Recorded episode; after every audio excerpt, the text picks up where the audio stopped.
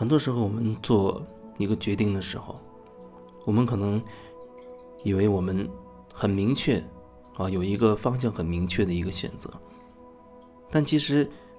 更真实的一个状态却是，也许你只有百分之六十、百分之七十是想这样决定，然后另外百分之三十四十其实是相反的一个方向，也就是说，你内心。有一个纠缠，有两种声音，只不过一个声音稍微大一点啊，一个声音小一点。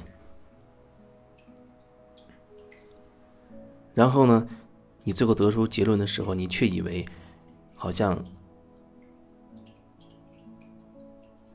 你就是那样的一个状态，就是声音大的那个那个选择。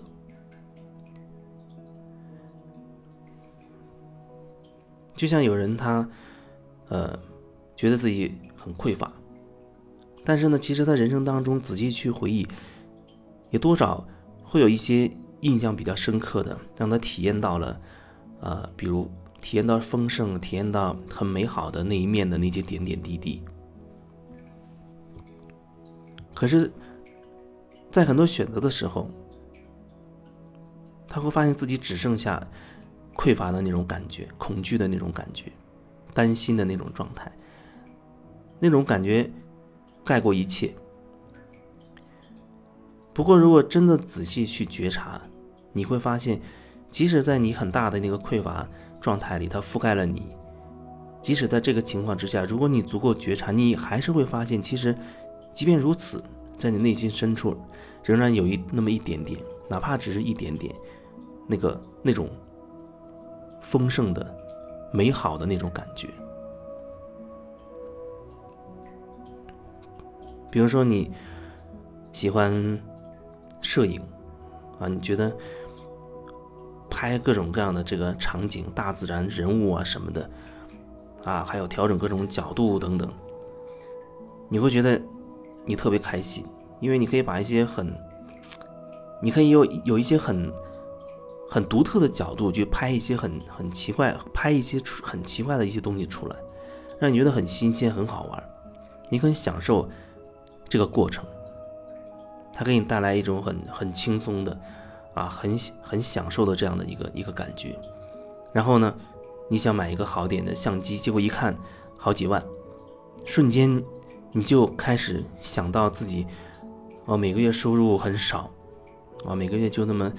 两三千的收入，然后还要还个各种贷款，还有家庭生活要照顾，然后你开始怨恨老公为什么收入这么少，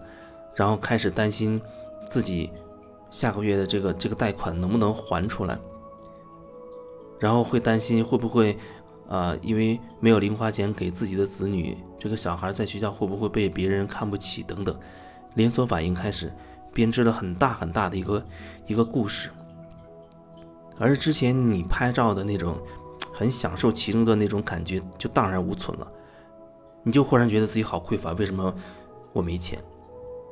为什么我这么匮乏？可是即使在这样的一个状态里，你是不是还能觉察到哦？其实内心还是有两个部分，只不过目前那匮乏的那一部分很大，可能大到百分之九十九十五。可是，即使是这样子，你仍然会知道哦，我在拍照的时候还是很很享受那个过程的。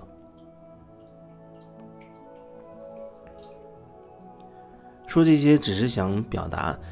我们在很多时候做决定的时候，未必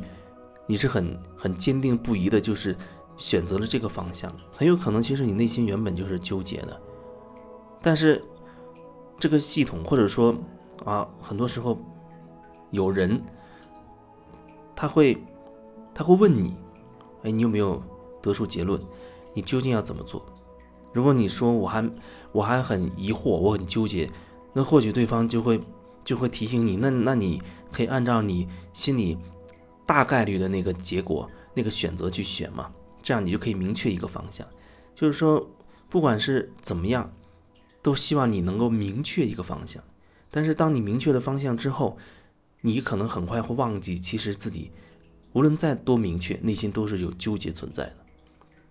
哪怕百分之九十的声音好像你觉得我想这样做，但其实可能有很小很微弱的声音，其实你并不想这样做。但往往我们可能会忽略自己内在这样一个真实的状态，就是心中明明有两个声音，无非一大一小。可是当你得出一个结论的时候，不管是别人逼问你，领导问你，还是怎么样，当你得出一个结论的时候，你可能一下子就忘记了，忘记了其实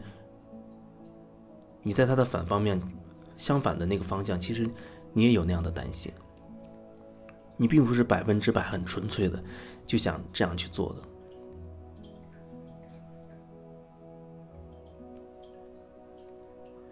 可是这这系统它可能不会允许你说，